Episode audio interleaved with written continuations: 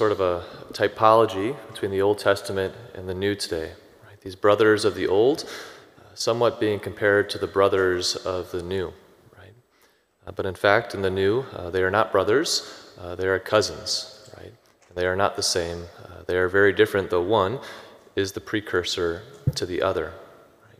So we hear today the disciples of John, John the Baptist, approaching Jesus and being a little confused of why his followers, unlike them, uh, are not fasting as the law calls for.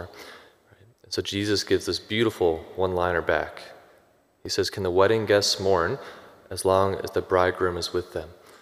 Right? He's bringing them to the reality which maybe they've forgotten, maybe they weren't told directly, maybe it was still being kind of revealed in the world at this time, that though John is the putting the voice to the word, right, the precursor, Jesus is the word itself. He is the word made flesh. So we just kind of bring this reality into our own lives to remember who Jesus is. Right? He's not some nice guy. He's not just another one of the prophets.